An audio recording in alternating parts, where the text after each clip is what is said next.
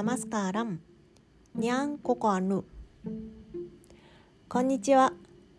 ヒーリングプレイスココです。今回は高齢の父とともにインドに渡るという点から、日本を立つ日、そして日本に帰ってきたその日の晩の行動について考えてプランを立てましたので、記録に残しておこうと思います。今後聞いてくださっているあなたのご両親だとか、あなた自身が年齢を重ねて海外に旅に行こうと思った時に、何か考えるきっかけ、ヒントになると嬉しいなと思います。よろしくお付き合いください。さて、えー、私の父はななじゅうだいこうはんになります。自分で歩くことももちろんできますし、何でも食べれる、基本的には健康な体の持ち主と言えるタイプだと思いますけれども、やはり、えー、時差のあるところ、日本からインドだと、えー、日本とインドだと時差はさんじかんはんですけれども、日本からインドに行くにあたり、今回なるべく移動時間とトランジットの回数、そしてトランジットの時間が短いものを選びましたが、それでも、えー、合計の所要時間はじゅうはちじかんはんかかります。行きがじゅうはちじかんはん、そして、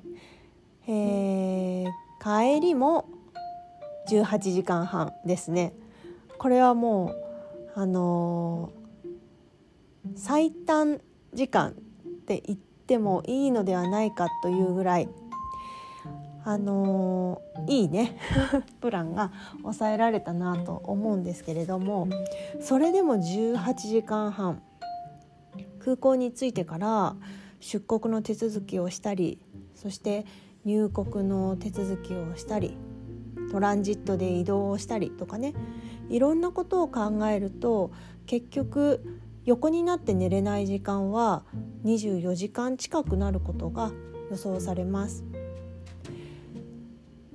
つまりいちにち近くななじゅうだいこうはんの人が横になって休めないっていう状況になるんですね。ですので、出発の日の朝朝もね、少し早い時間なんですね。もう朝一番ではありませんが、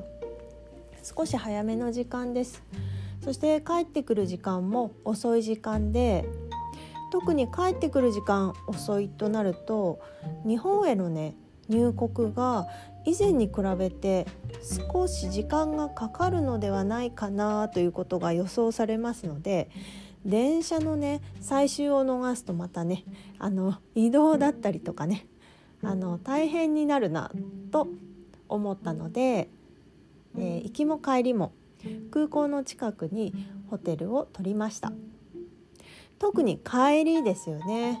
まあ、行ってしまえば現地で何とかするしかないので諦めがつくのですが、日本を出れないとかね、日本に帰ってきて、えー、家に戻れないみたいになるとそれはね、もう疲労感がどっと出てしまうので、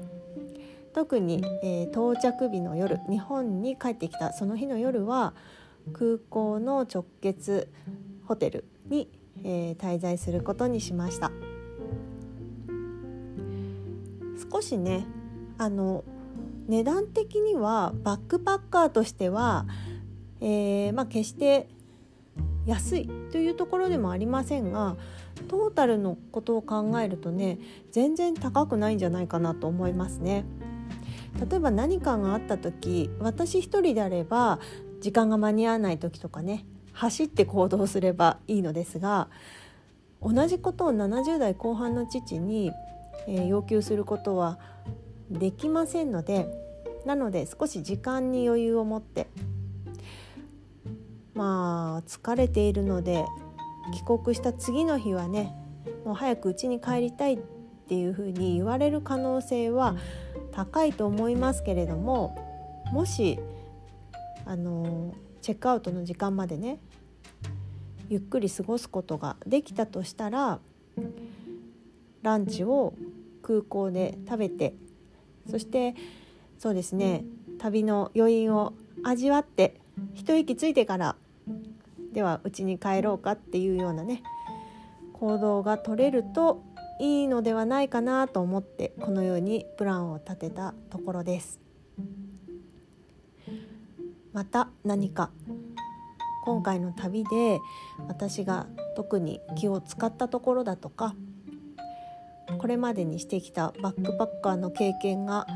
えー、役に立つようなことがありそうだなと思ったら収録をしたいと思います。それでは次の配信でお会いしましょう。さよなら。